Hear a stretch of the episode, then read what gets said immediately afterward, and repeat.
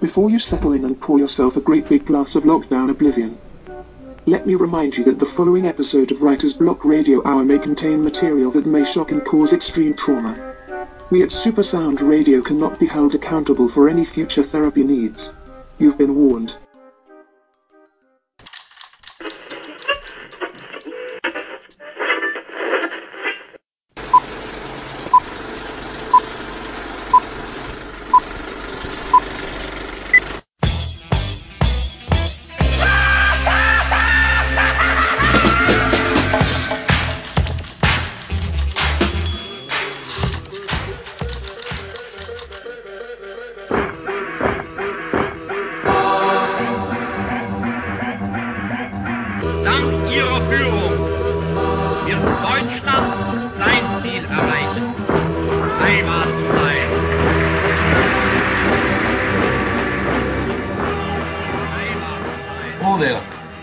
Graham Bowman, and I've just written a book about World War II called Empire First Churchill's War Against D Day.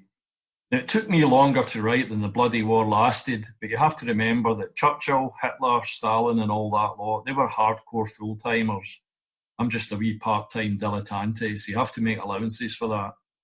Now, I'm here to tell you that everything we think we know about Churchill and World War II is wrong. That's a pretty major challenge for two short radio slots, so I'm just going to focus on the two big bookends of Britain's war in Europe. That's 1940 and 1944. Now, Britain could have surrendered in 1940, and Churchill got it right then. He was determined to resist the Nazis, but the idea that he was the only person willing to defy Hitler is patently absurd. And if he was, what does that tell us about the rest of Britain's ruling class? If Churchill was the only man prepared to defy Hitler, shouldn't we just have taken the rest out and shot them? I mean, if they can't provide decent leadership in a war with all their expensive education and privilege, what the hell use are they to anyone? The reality is that loads of people defied Hitler, and media portrayals of Churchill as the only man willing to resist fascism are total bullshit. And Churchill was never motivated by democracy. At that time, Britain's empire was the greatest the world had ever seen, and it was based entirely on stealing other people's countries and their natural resources. And he said nothing against Franco during the Spanish Civil War, so defending democracy was never any part of Churchill's plan. In 1940, it was national survival, pure and simple. Now, Britain avoided defeat in 1940, and the D Day landings in Normandy in 1944 guaranteed victory in the West. However, on this other major pillar of the war, Churchill got it hopelessly and dangerously wrong. He vitriolically opposed D Day, preferring instead to squander resources in southeastern Europe and the Balkans, an area he dishonestly described as, and I quote, the soft underbelly. Now, we know he opposed D Day because he said so himself. For example, on the 19th of April 1944, he informed Sir Alec Cadogan of the Foreign Office that, and I'm quoting here, this battle, Overlord, has been forced upon us by the Russians and by the United States military authorities. Churchill's own words. Two weeks later, and only about a month before D Day, he informed a group of imperial prime ministers that, had he been directing the war, he would have been, and again I'm quoting directly from Churchill here, in favour of rolling up Europe from the southeast and joining hands with the Russians. However, it had proved impossible to persuade the United States to this view. They had been determined at every stage upon the invasion in northwestern Europe and had consistently wanted us to break off the Mediterranean operations. So, in his own words, Churchill admitted that firstly, America and Russia had bullied Britain into supporting Overlord, and two, left to him, the Allies would have focused all their efforts on southeastern Europe. Now, it's a real mystery why this issue of Churchill's opposition to D-Day has never been covered by a single TV programme. A real mystery, friends, and we can only ponder the reasons why. So why on earth did Churchill want to fight Germany in Southeast Europe and the Balkans? I mean, if you consider a map of Europe, you can easily see it's the worst place in the world to fight the German army. Yeah, it's lovely and warm in the summer, but if you look at a relief map of Europe, you'll see that the whole of German occupied southern Europe, with one exception, is covered by hills and mountains. The Alps spread across eastern France, Switzerland, and Austria, and the Apennines run the length of Italy. Former Yugoslavia is covered by the Julian and Dinaric Alps. Greece has the Taygetus and Pindus ranges. 70% of Albania is covered by mountains, and the Balkan Mountains join Serbia to the Black Sea. Now, if you've ever fought anyone on a stairway, you know it's much better to be on the top than on the bottom. And believe me, all these places are even worse in the winter when you add snow, mud, ice, rain, and swollen rivers to the ferocious mountain ranges. And while we think of mountainous southern Europe, the so-called soft underbelly, bear this in mind, contrast this with lovely flat northern Europe, where the great North European plain runs for 2,000 beautifully flat miles, stretching all the way from the Channel to the Ural Mountains in Russia. And just so you know, I'm not making this up or fantasizing. I'm going to quote to you from General Bernard Montgomery, his view of the challenges of fighting in Italy. And again, I quote, as Monty said, the leg of Italy is essentially ideal defensive country, and the Adriatic winter is severe. On land, progress would become impossible off the main roads owing to snow and mud. Mountain torrents subject to violent fluctuations would create great bridging difficulties. The country generally was ideal for delay by the action of small units coordinated with skillfully sited demolitions. And our advance throughout was barred and delayed by demolitions on the widest possible scale. Now that's General later Field Marshal Bernard Montgomery giving his considered view on the challenges and difficulties of fighting in the so-called soft underbelly. Normandy, in contrast, is only 350 miles from Germany's industrial heartland in the Ruhr, and the country is lovely and flat. In contrast, the Balkans are a thousand miles from the Ruhr and full of mountains and hills and valleys and gorges. Why would the greatest ever Briton choose to fight the German army in such a terrible place? Tune in next week to find out.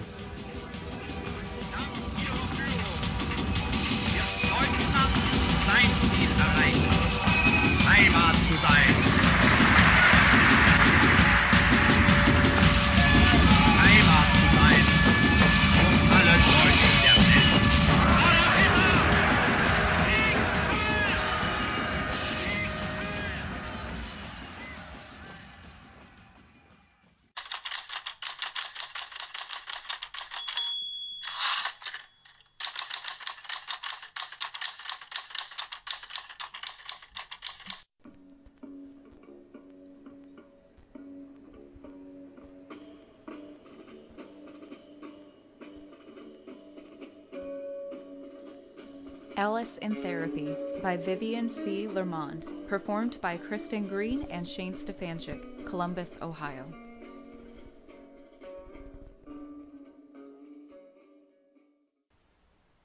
Hello, Alice. I am Dr. Sigmund Freud.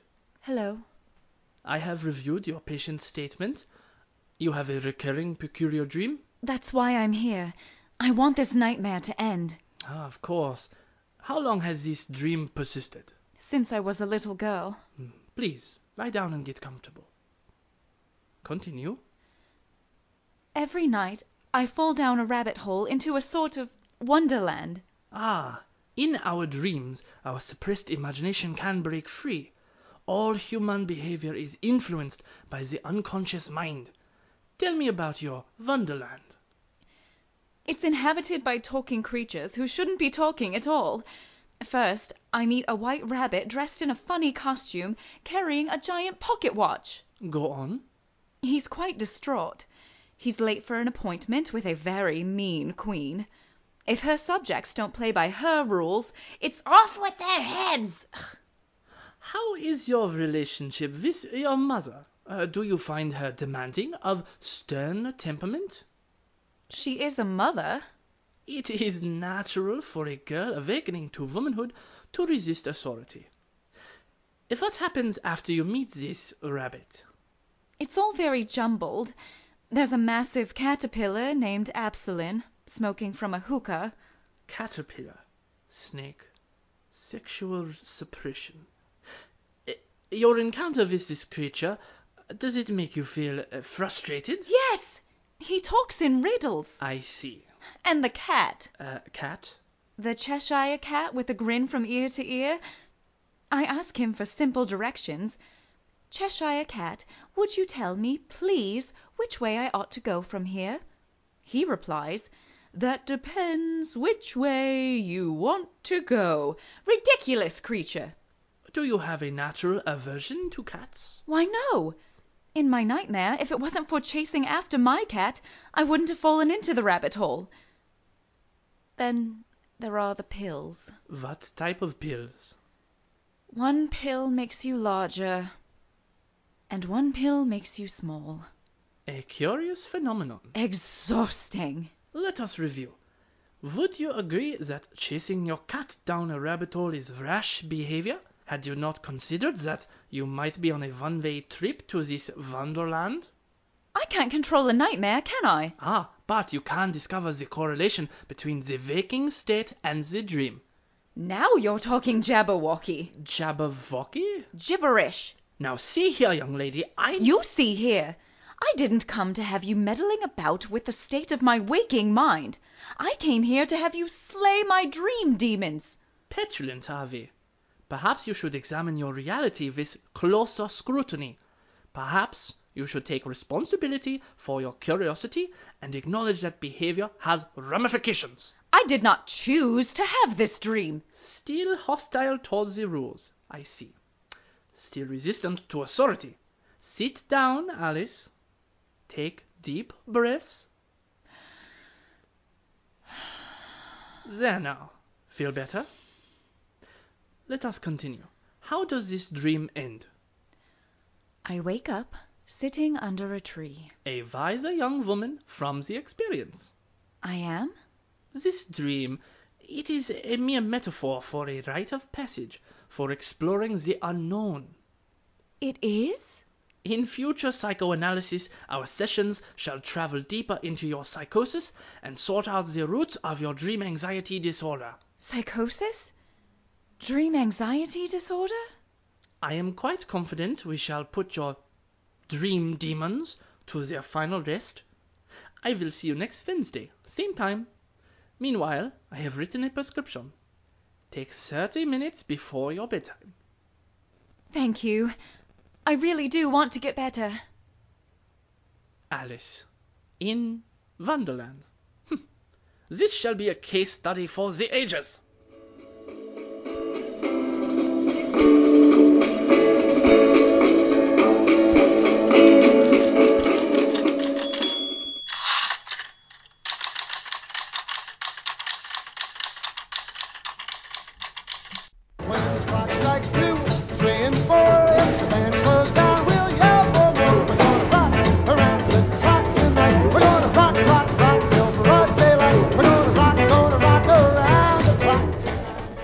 Listening to Rock Around the Clock.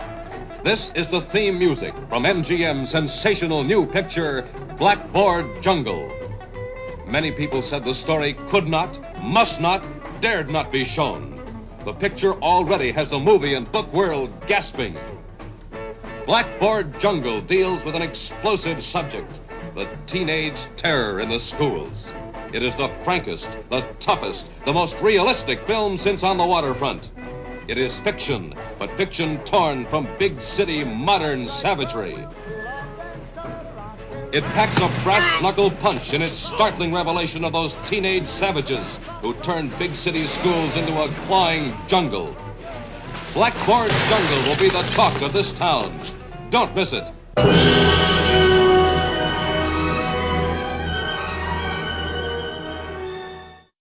Michigan Calling. Michigan Calling. Dave Patton here, and with humble apologies to our bard, I call this to a virus. We sleekit, corble, dangerous beastie, oh what a panic's in my breastie. You jink about and cough and sneeze with murderous intent. I would be loath to touch breathe thee with murdering portent. Whilst politicians fashion dither and tell us no to gang together, you infest my father and mother, which makes me startle. Whilst you sneak about for another, you invisible Bartle.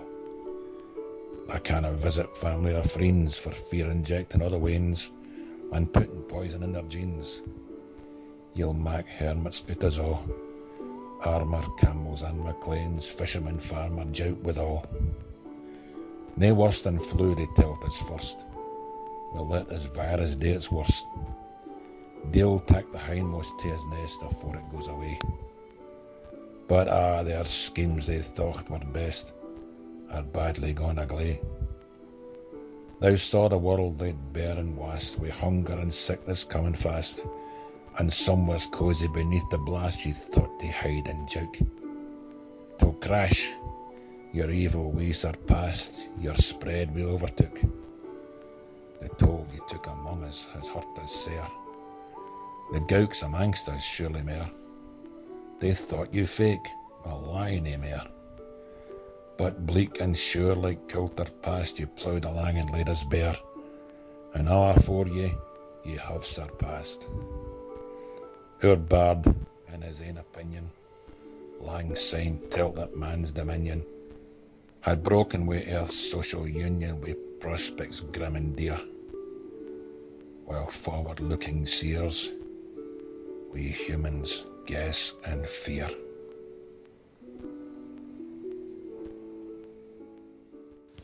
Hi, I'm Brendan Talty, and I'm an actor and the Foley artist for It's All Been Done Radio Hour. I'm from Columbus, Ohio, and you're listening to Writer's Block on Super Sound Radio.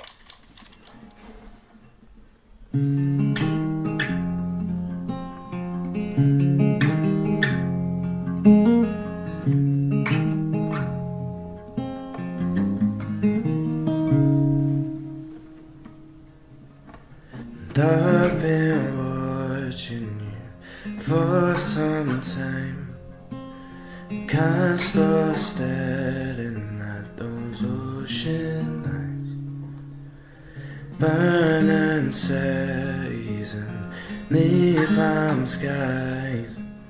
Fifteen flares inside those ocean eyes. Your ocean eyes no fair.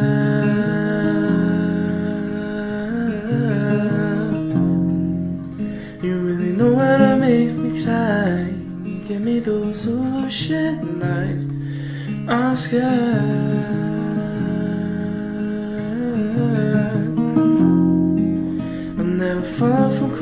quite the side. Falling into your ocean eyes. in your ocean eyes. I've been walking through a world gone blind. Can't stop thinking about your diamond mind. Careful creature, mean friends with time, left lonely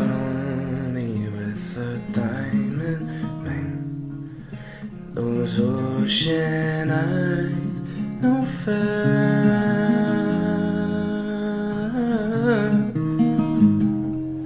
You really know how to make me cry.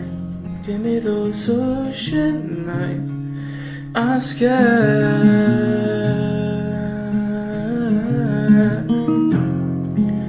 I never fall from quite the side,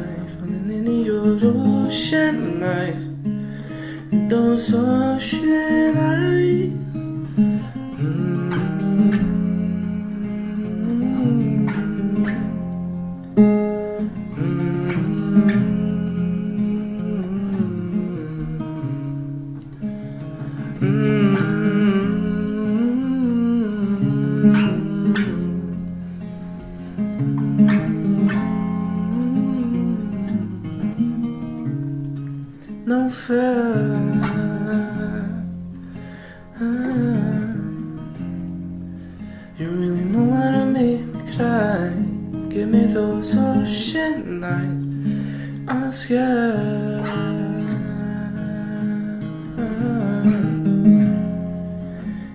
fall for quite the your ocean. Those ocean eyes. This is Vivian Wilson, and this is called Spirals of Inspiral Jealousy. She saw me hanging around chatting to the band after the show. She was jealous. I could see that when we spoke the next day. What she didn't see was me sitting on the floor of the record company office, stuffing disc after disc into hundreds of envelopes. She didn't see me struggling to carry them round to the post office to get them sent away to DJs across the country. She thinks it's weird that they've used my photos in their slideshow. What she didn't see was the conversation about the cow doodles and how I explained that I had loads and loads of cow photos that I'd taken while I was studying photography.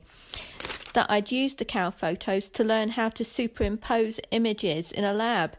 That I'd read loads and loads of books about photography and spent hours and hours roaming the countryside taking those shots so that I could go into the darkroom, develop the film, and play with those images. My teacher had got me to read about technique and shown me how to do different things to learn about how to make photographs. He made me go to London to see the Ansel Adams exhibition and take out books from the library to understand perspective and composition. What she didn't see was that there had been a girl studying with me who was massively talented, that we were competitive with each other and at the same time swapped ideas. She didn't see the literally hundreds of no marks who said, Let's go into the dark room and see what develops. Neither did she see the state of my hands from handling the chemicals. She didn't see that there was real respect between me and those young men, that there were times when they thought it wasn't going to happen for them and I encouraged them, and the same the other way round. She didn't see that there was no romantic or even lustful spark, just mutual appreciation of everything that had happened. She didn't see, and I let it go.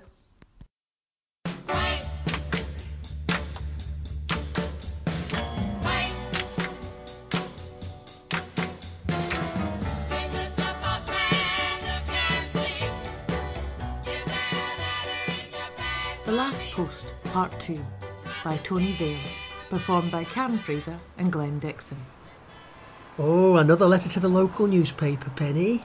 I don't know what we pillar boxers would do without regular customers like you. What's it about this time? It's concerning the threat to the great crested newt as a result of the new housing development. It is accompanied by a beautiful close up of the lovely creature. Oh, Ken Livingstone will be delighted. I bet they'd print it if I was a well known politician. They only seem to be interested in publishing letters about politics. Dog poo seems to come up quite a lot, although dog pee is never mentioned. Ah, there's a subject for your next letter. You can head it peed off. Perhaps it was because I used a nom de plume. What's wrong with your real name? Penny Black. It has a particular significance in the postal world, of course. Yes, but it sounds a bit, well, ordinary, doesn't it? So what did you go for? I used my maiden name, Penfold. Your maiden name was Penny Penfold. Yes. What of it? Uh, John Penfold? I don't understand. John Penfold is to the pillar boxes as Gene Roddenberry is to Star Trek, Conan Doyle is to Sherlock Holmes, and Colin Dexter is to Morse. He only happens to be the founding father of the pillar box. I'm sorry. He produced the first pillar box design in the mid 1800s. You seem to be very well informed on the subject. Why shouldn't I be? It's my heritage after all. Have you seen that TV programme, Who Do You Think You Are? Yes. Oh, it's quite good. Well, that's where I got the idea from, to research my family history. How do you manage to watch the programme? Oh, I can see that large screen TV in the shop window. Amazing! It seems odd that after sending all those letters under the name of Penny Black, I should get one published using the name Penny Penfold. Perhaps sending it by email had something to do with it. What did you say? You sent your letter by email. My daughter suggested it. She said that it makes life easier for the letters editor because they just have to cut and paste the text. Hmm. As opposed to jot and post, you mean? Pillar box. Have I said something to offend you? You really don't understand, do you? If I was a butcher, would you come into my shop and tell me that you've just bought a joint of meat from the supermarket? Well, that would be crass. I would never do that. We need to support our high street shops. And you think sending letters by email is being supportive of the postal service? I see what you mean. But it was only one letter. Mm, it always starts with one. And you'll be sending those electronic birthday cards next. What do you think that's going to do to the card shops? We've got six of them down the street. I've never used those electronic things. That's the thing with emails. You can send the same message to scores of people with the press of a button. Some people are even using them as a substitute for Christmas cards. You'll always have my support at Christmas, PB. I promise you. Thank you for that. But a pillar box is not just for Christmas. In fact, it's a very stressful time for us. If we get too full, we have a reflex mechanism at the back of our throat, which makes us want to bring back up what has been posted. Oh, must you? Unpleasant as it may be to contemplate, a vomiting pillar box is not what the card and letter posting public want to see. I didn't want to upset you. It was insensitive of me to mention emails. I can see that now. I was so excited about getting my letter published. You must think me selfish and inconsiderate. I'm sorry. No, no, Penny. I, I'm the one who should apologise. Threatened services like ours shouldn't take it out on the very people who can help with our survival. Well, I'm going to continue to send my letters to the newspaper by post. And as it doesn't cost me any extra, I'm going to send it by email as you well. don't have to do that. No, but I want to. And you might as well have these. More postcards? Found them when I changed handbags. I bought them when I was in the Lake District last year.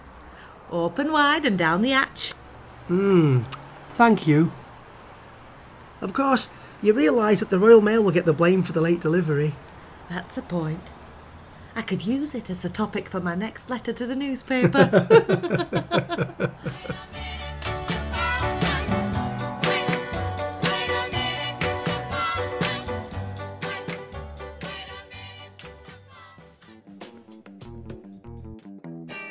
remember doing True West, and, and that play gets under your skin. I think any Shepard play you do, but that play, I remember uh, having panic attacks doing that play.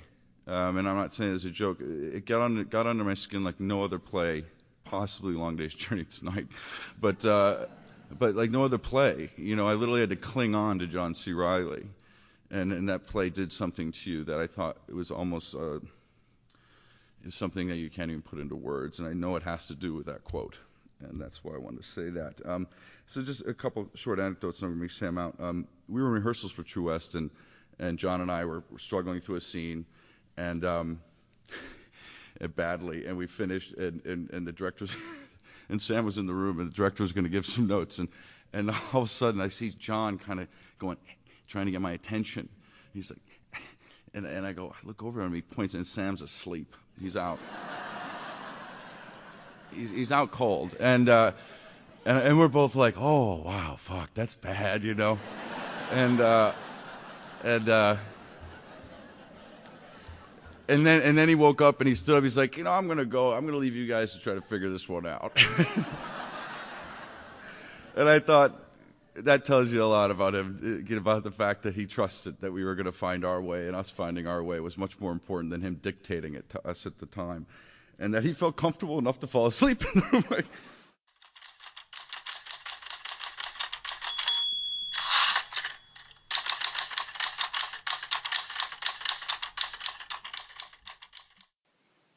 Hello, my name is Ian Skewis and I'm an author and an editor and I'm going to read an extract from a short story I wrote called A Man of Many Parts and um, this was uh, a lot of fun to write um, as it consists of many parts in terms of uh, the genres that it applies to. So it starts off as um, a domestic noir, then moves into full on body horror, and then ends up somewhere in the realm of science fiction. Um, I'll be reading this extract, um, and if you like what you hear, um, then you can subscribe to my website and get in touch with me, and I can send you the full short story um, as a free paperback. It's going to be published later this year. So I hope you enjoy this. Um, and for the record, uh, my website is www.ianskewis.com, and this is the story A Man of Many Parts. Lisa was running for her life. The car was behind her, its engine roaring, the headlights blazing in the dark like a pair of huge eyes, looming larger, gaining on her. Her heart was on full throttle, her breath hoarse, her legs shaking with every panicked footfall. She couldn't keep up the pace any more. She felt exhausted, giddy. The white glare of the headlights filled the space around her. Lisa knew she was about to die. There came a piercing screech of tires, and something gusted over her head like a sudden breeze. She kept running, unsure what was happening, but knowing she had to go on. Then, right in front of her, the crash and grind of metal and the sound of breaking glass, stopping Lisa in her tracks. She watched in shock and awe as the vehicle rolled over and over, bouncing off the highway and disappearing into the dark. She woke up in hospital. A nurse stood over her, explained that she was found lying by the side of the road, apparently unconscious. Perplexed, Lisa rubbed her forehead. It hurt. Don't worry about that. You must have banged your head when you fainted. Lisa frowned, trying to remember. Then it came back to her. They were in the car, and there had been an argument. He had accused her of something. She couldn't recall what it was now. It had happened so many times she had stopped listening. He had pulled over and thrown her out. He got back in and sat there, seething behind the wheel. Then there came a knowing look, an evil smile, and then the revving up of the engine. And the hunt began. The driver of the car, my husband. Is he alive? Lisa asked. The solemn look on the nurse's face told her all she needed to know. Lisa nodded to herself as the nurse left the room. Good, she whispered. The police questioned her. That was difficult. How could she even begin to explain that Brian had been trying to kill her? There was no proof. He had no police record. And that was her fault for protecting him. She had told no one about what had been going on behind closed doors for all those years, not even her closest friends and family. How could she? He had threatened to kill her if she so much as whispered a word to anyone about his true nature. But at least the bastard was dead now. And you say he was driving a vehicle at the time? Lisa raised her head to look at the officer. His tone had suggested mild scepticism. She wondered at this. Yes, of course, she replied, bewildered. Why do you ask? He looked to his colleague, who narrowed his eyes suspiciously. Then he returned his gaze to her. It was quite an accident, a total write-off.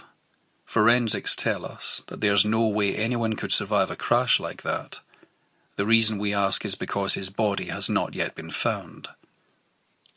Lisa felt something cold slide up her spine. The flashbacks were as brutal and upsetting as the persecution that had caused them. Her mind wouldn't let her escape from the repetitive crack of Brian's hand across her cheek, the look of pleasure on his face when he had strangled her cat right in front of her, and that stupid, infuriating catchphrase of his. I'm keeping my eye on you, he would say to her, as if she was a naughty schoolgirl and not his wife, occasionally adding to her humiliation by condescendingly wagging his finger as he said it. It bewildered her now why she had tolerated it, but wasn't that always the way with victims of abuse? However, all that had been consigned to history. She was free of him now, and such a well-deserved ignominious end too.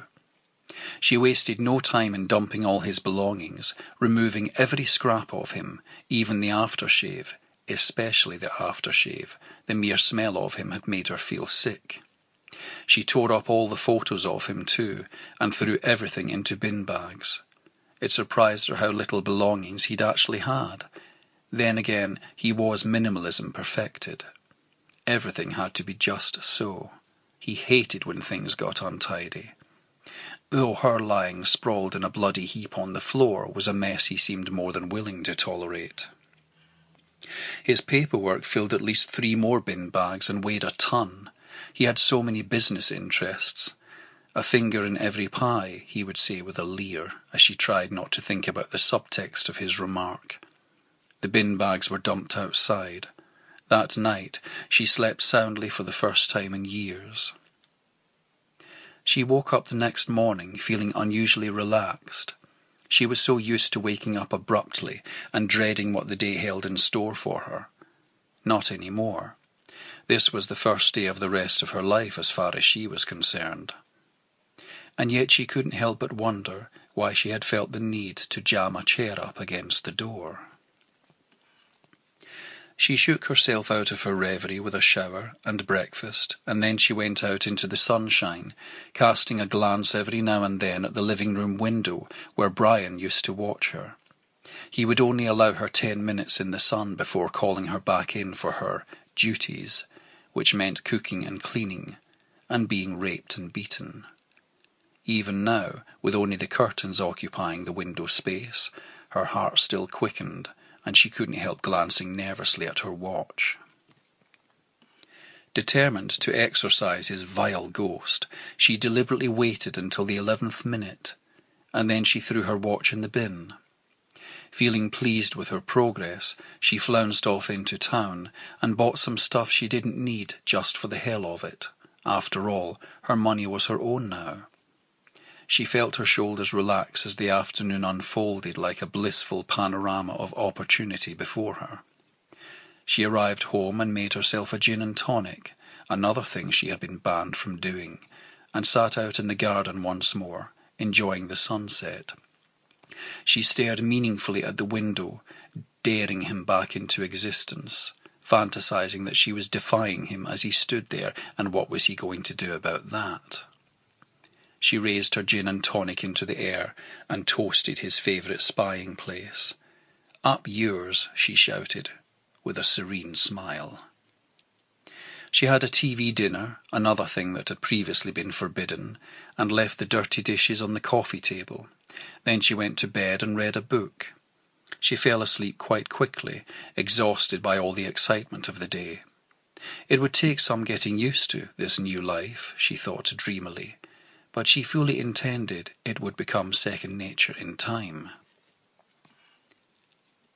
Something woke her. She sat bolt upright and listened. Silence, but a silence so absolute it unnerved her. She waited for what she did not know. Then she decided to stop being a victim to her own fear, to get up and take control. Just as she went to open the bedroom door, she heard something and froze, her hand in mid-air, hovering indecisively. It had been a distinct sound, the letterbox flapping. She was sure of it. Lisa remained there for a moment, but there was only silence once more. Slowly, carefully, she opened the door and stepped out onto the landing and looked down. In the gloom she couldn't see anything. She inched forward and then flicked the light switch on. Nothing there. Her eyes fixed on the front door, the letter box, but there was no movement, no telltale shadow of someone standing behind the glass. Feeling braver now, she began to pad quietly down the stairs, eyes wide open and searching for the slightest sign of anything untoward. She arrived at the ground floor landing, switched on the hall light, and waited, her eyes on the letter box. She realized she was holding her breath. She exhaled long and deep. There's nothing wrong with this stupid letter box, she told herself. Deciding to get on with her life, Lisa marched into the kitchen. She opened the fridge and had reached inside to get a jug of chilled water when it dawned on her. The cat flap. Her fingers recoiled from the jug. She slowly turned to face the back door. She caught a glimpse of something lying there, on the floor, in the waning sliver of light from the fridge as its door silently closed behind her. Hello, Lisa. To be continued.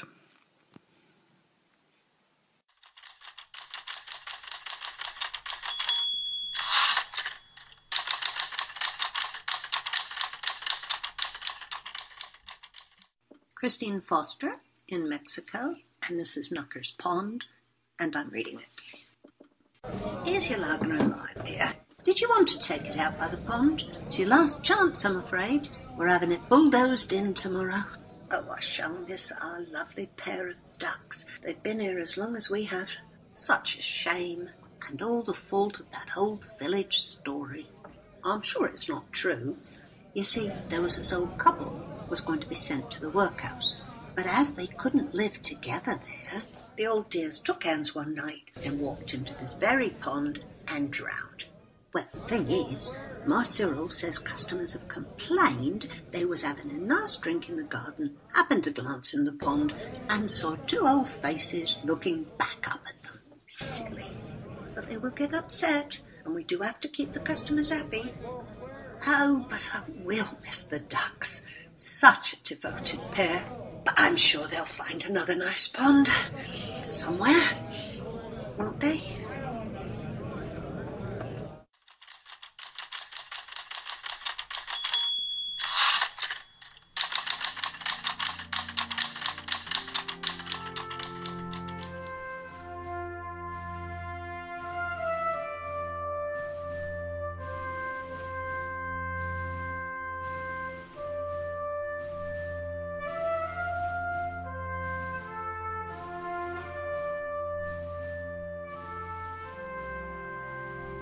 Saddle Librarian by Benjamin Peel. Performed by Karen Fraser. I think I must have frighted poor Charles, though he was never going to admit it. Who you be talking to? he demanded. Oh, I'm sorry, sir, says I. I didn't see you there. I was just making small talk with my horse, Betsy girl here. Decided this stretch made for easier walking than riding. Then he asked me, What's a young miss doing out here in this weather?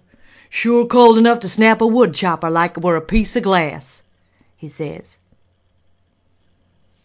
I brought you good folks some reading material, I replies, to which he says, And just what the heck would I be needing reading material for? Haven't you heard? I say. Myself and a bunch of other women are bringing out books and magazines to y'all out here. He can't believe that women got nothing better to do than be traipsing around where we're not wanted, and he's darn well surprised ain't none of us have perished. I'm doing it, sir, as I believe it to be a just and true cause. Then his wife, Elizabeth, appears, and Charles tells her that I've brought some read material for them all. She informs him. I did tell you they were going to be coming here and all, after County Clay started a scheme up. But as usual, you didn't listen. Man, eh, Betsy girl? Close your ears for this bit. You mean to tell me you're going all over the county on this raggedy beast taking books to folks? Charles exclaims. And their children. It's mostly for them, I tell him. He reckons, though, that their two babes are too young for books. It's my opinion, sir, I somewhat pompously declaim. I have to readily admit that children are never too young to be read to. Elizabeth then pipes up. That's what I keep telling 'em. They need to be able to read and write if they're going to get work. That really sets Charles off. Work? They be darn lucky if they see any of that. They better off staying here. We don't need no help from anyone, especially this government. We can take care of ourselves. He asks me if I'm being paid for bringing out books to them, which I tell them that I am. This leads him into pondering what use books are out here. He believes that he knows all he needs to from what his mama and papa taught him.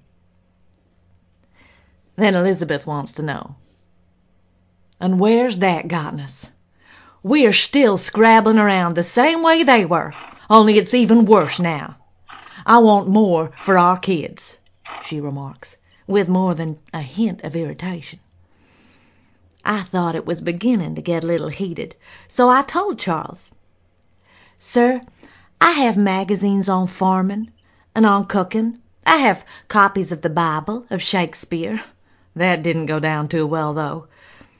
As he scornfully says, You think Shakespeare's going to help us, ma'am? I'd like to know who came up with this darn foolish scheme. Then, instead of keeping quiet, I just keep on digging, even more, and quote at him. A fool thinks himself to be wise, but a wise man knows himself to be a fool. You not be mocking me? He rightfully asks. No, sir, I was just bragging at us dirt poor folk, Charles retorts. Then thank the Lord if Elizabeth don't come to my rescue. That's from As You Like It. Touchstone? I believe so, ma'am. Charles can't believe that she knows that.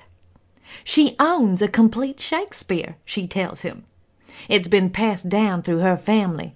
It was, she continues, by way of a further elucidation with her grandparents when they came over from Ireland. Charles has never seen her reading it, but Elizabeth peruses it when he's out of the house, and keeps it safely out of sight.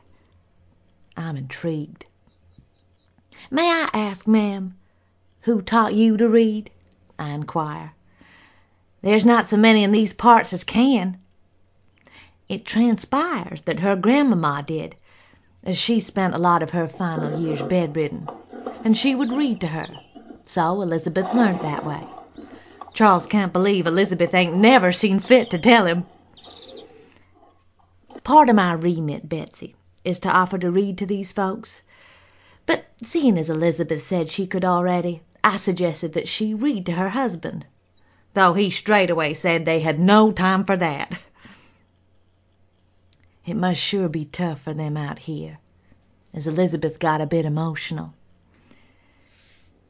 In the evenings, when the kids are both in bed, she suggested to him, it could be good for us. Lord knows we are both. It just might help. Well, I ain't interested in Shakespeare, was the response to that. I intervened and said I had a Robinson Crusoe or some Mark Twain, as I thought he'd enjoy those, being adventure stories and all. Is uh, Robinson Crusoe the one about the man being stuck on an island? Charles asked of me. Yes, that's the one, sir. I think you would like that. Just let me find it for you. Elizabeth asked to take a couple of those magazines I mentioned and invites me to come in for a coffee, as I must be frozen to my bones, which at that point I most surely was. Thank you, ma'am. I will. I'll just go and tie up my close your ears again, Betsy girl raggedy beast first. That led Charles to looking all embarrassed and offering to do that for me. As he was leading you off, he turns round. Oh, And if you have any trouble when you're out doing the rest of your rounds, tell 'em Charles Buchanan says you're okay. Thank you, sir. I'll be sure to do that, I gratefully retorted. Come on, Betsy, my raggedy beast. Let's go and lighten your load some more.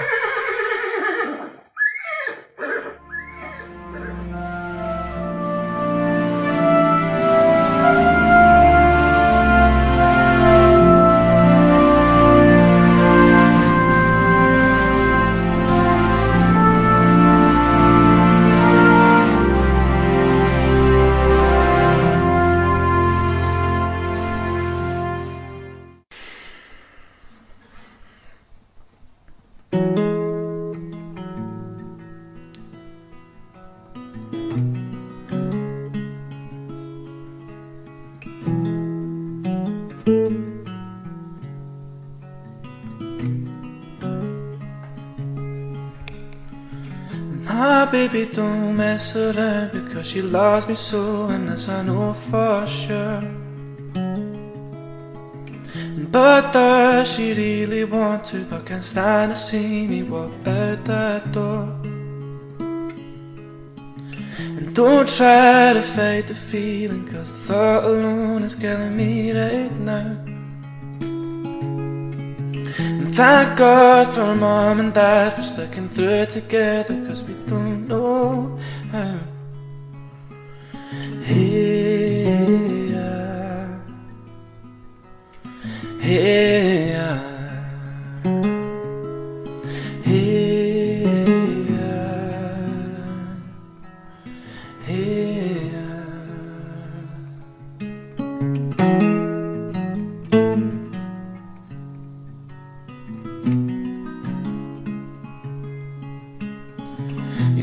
got it, oh, you think you got it, and got it, just don't get it, and there's nothing at all. We stay together, oh, we stay together, but separate's always better, and there's feelings involved. If what they say is nothing lasts forever, then what makes, then what makes this love an exception? So why, oh, why, oh, why, oh, why we so in denial when we know we're not happy here?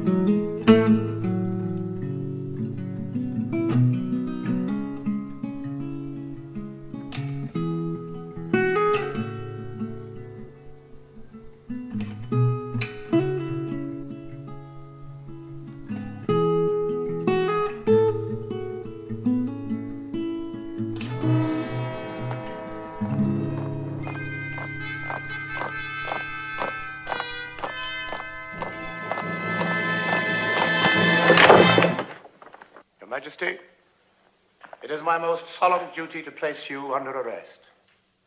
By whose command, sir? By the command of Parliament, sir.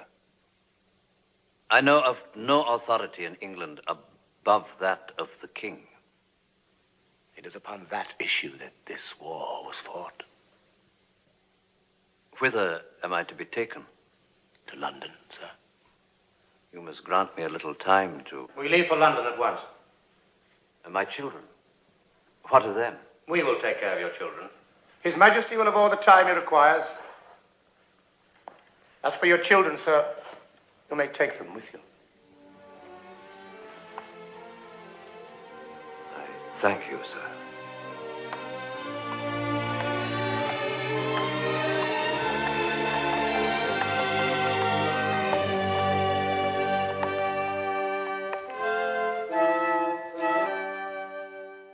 Hello, I'm Duglas T. Stewart from BMX Bandits, and you, dear friends, are listening to Writer's Block Radio Hour, only on Super Sound Radio. Thank you.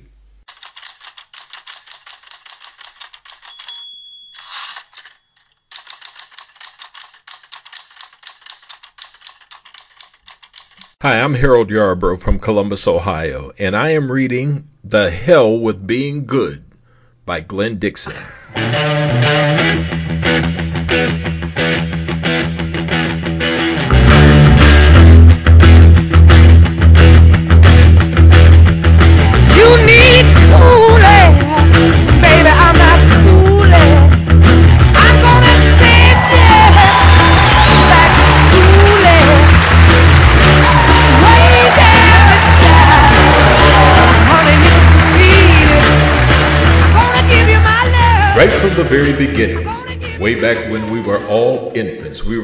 Just how important the truth is. Partly because our parents brought us up to believe it was the right thing to always tell the truth and be a good citizen. We were bound by rules and regulations, by codes and constitutions. Society told us that we must obey the laws that were in place. They were enforced by the imposition of penalties, consequences for our actions. We were thrust into pigeonholes and off we went like obedient lab rats. Teachers would tell us to discover what it was we wanted to do in life. Whether it's finding a dream job or starting a business of our own, they told us to take action towards our goals and to pay attention to the feedback we received at every step. To try and look at things as if we're scientists conducting experiments. Was it successful? Did I get the result I wanted? They tell us that success really isn't about being catapulted into the stratosphere overnight. It's about taking consistent action, testing different options, and seeing the results. If we really want to be successful, we have to go against our nature and challenge the most common barriers that knock us off our course honesty and conscience, and the need to be good. The hell with being good.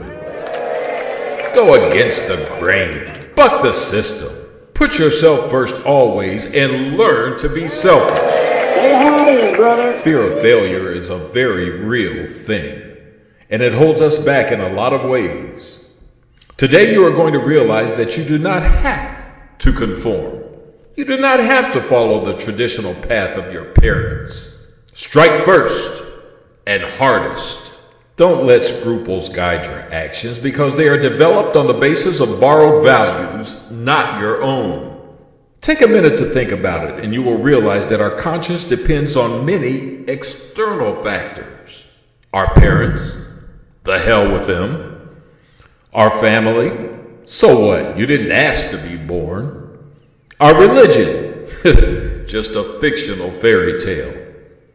Our country, governed by rich, power hungry assholes. You better believe it, brother. Kick your conscience to the sidewalk. You will feel so free without it. You don't need it. It's just a myth perpetuated by tradition. It's just like your tonsils or your appendix. You can learn to live without it. Break the rules.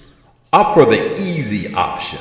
Putting yourself first is not a negative quality. It's your job to take care of yourself and get what you need. Let's start with my roadmap for success.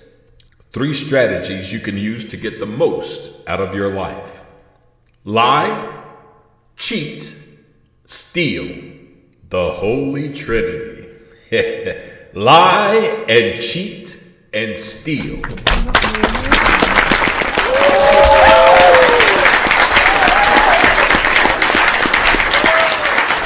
Today we'll be looking at the following identity theft, kickbacks, insider deals, pump and dumps, schemes, scams, spams, and frauds that will net you so much of other people's hard earned money you won't believe it. But in order to do this, you have to follow the code. The hell with being good. Okay, now open your work journals to page two and let's get started. I am about to change your life.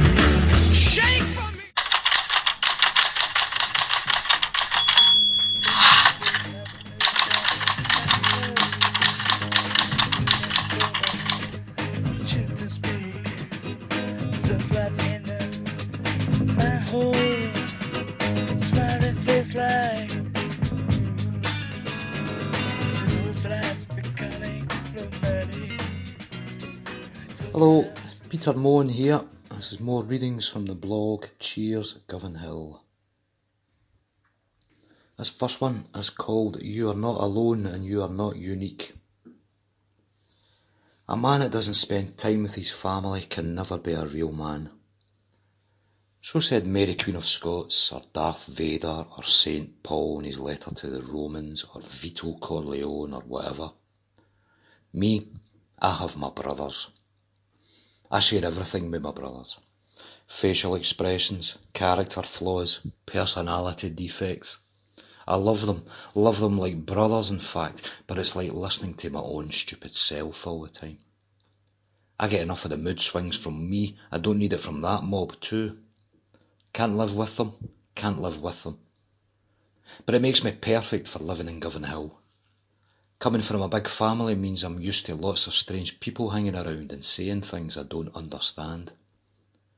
We remember bin strikes too, piles of rubbish two stories high, so the odd black bag on a pavement in Govanhill is fine. Grew up with multinational neighbours, made a lot of noise when we were kids and had nowhere else to hang out but the streets. So remember, Govanhill, you're not alone and you're not unique. You're part of a city, a big city, bigger than it looks, with the crunchy and the gallus and the loud and the drunk. We're not exceptional. Things just seem to change faster round here, that's all. Cheers, Pollokshaws East, Pollokshaws West, Cathcart Circle, Queen's Park, Glasgow. This one is called Govanhill Will. I often feel there's something missing in my life, something I lack. I don't want that to be cans. So I started panic buying years ago.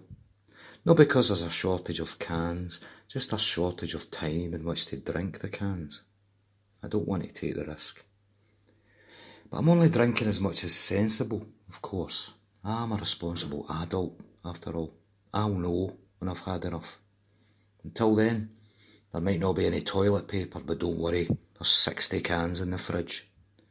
Whisky, rum, vodka, gin, tonic wine, too. No, I don't have 15 bananas or 8 loaves of bread, but I'm sure there's some kind of peach schnapps back there, too. Probably ouzo as well. Cointreau, Tia Maria, Midori, must-haves, all of them. And what's that coconut one again? Aye, Malibu. Classy. Anyway, I only drink to keep myself safe. And the best way to do that is by getting drunk instead of being drunk. Getting drunk, you know what I mean. The best part, the bubbly part, the first, second or third. Loosening tongue, flushing the cheeks, fresh air in your head. Better than being drunk. The clumsy part, when your eyes have gone and your balance is gone and you repeat yourself over and over again and again. So keep on becoming, and it might start being better, or it might stay the same, or it might not be either, but whatever goes on, it will come to an end, and then we'll think about starting all over again. Let you know, Govanhill, but we will, Govanhill. Cheers. This one is called Turns Out I Pure Love You All. Brothers are great, aren't they? Sisters too, parents and that. I know I said some things earlier about my brothers, how it's like listening to my own stupid self all the time, how I can't live with them, can't live with them. Turns out it was only joking, lads. Turns out I pure love you all. I love you to bits, so I do. Oh brothers, where art thou? Stuck in a house, like everybody else. Take care, you complete set of bastards.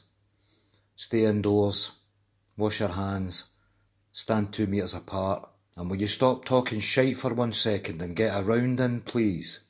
Oops, thinking about the past there, back when we were together, having a drink, down the pub. It's hard not to think about the past, isn't it? It's all we have. We know there'll be a future, there must be, but the past is much clearer, much easier to see.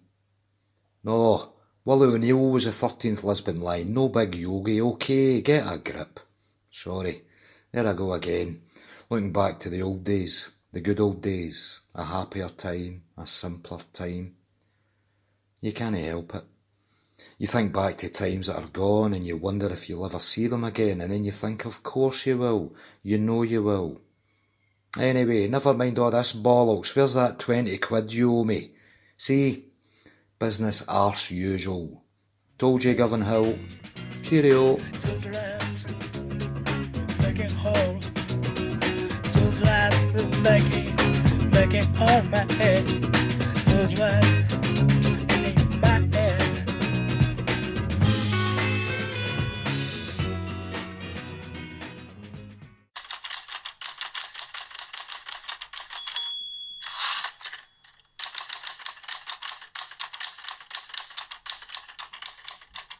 Hello, this is Ciara MacLaverty recording another poem for Glenn's radio show. So, the poem today was written for Scottish Opera, it was a commission, um, and it happens to be called Second Date at the Theatre Royal.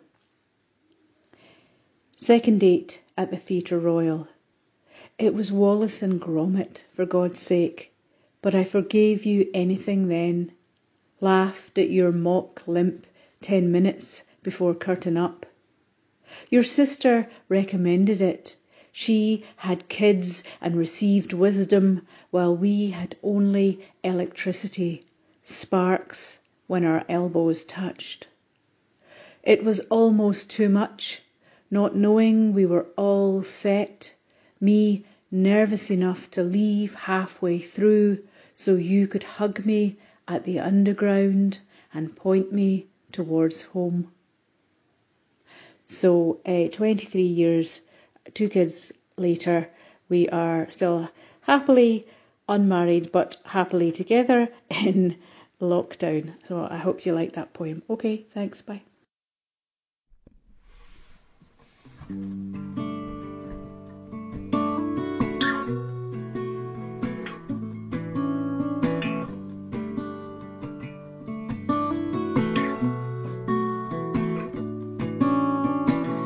Your glass to a broken heart, tell them lies.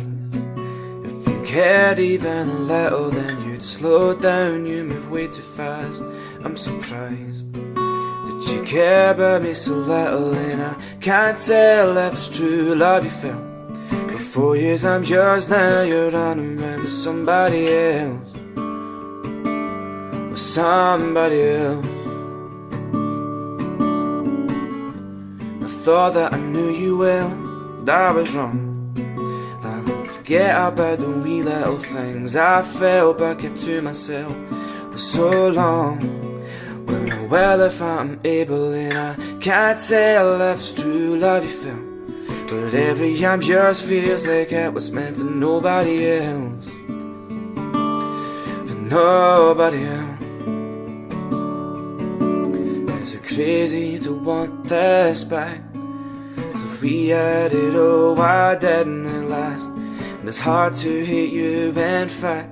And I want nothing more than for those nights when you fell into my arms.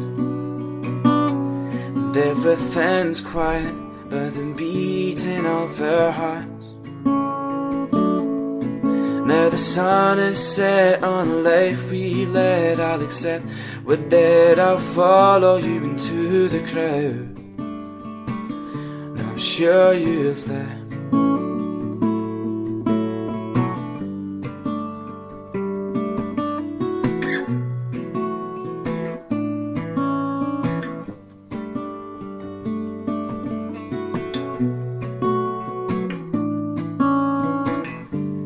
Never thought you would fall quite so low. Truth, I'm disappointed, I guess. I'm glad it isn't devil I know, cause it's shown that you never loved like I did, and I can tell the lies that you sell. And evenings I'm yours, but you spend the night with somebody else. With somebody else.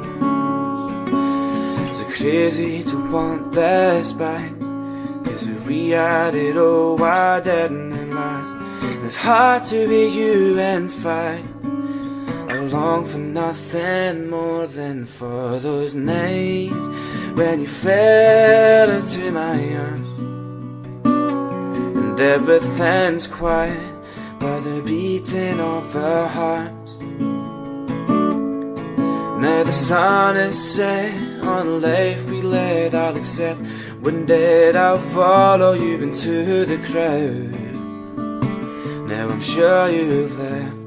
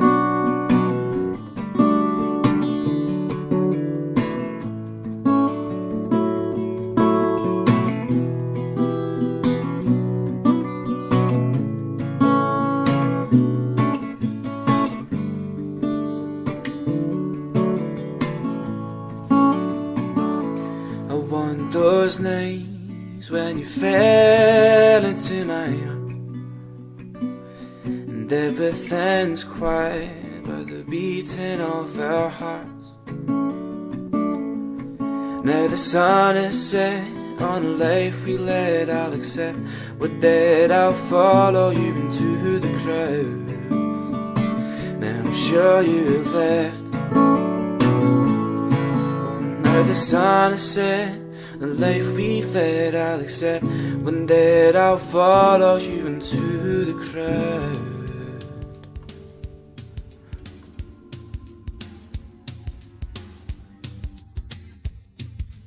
You've been listening to a slightly extended Writer's Block radio hour.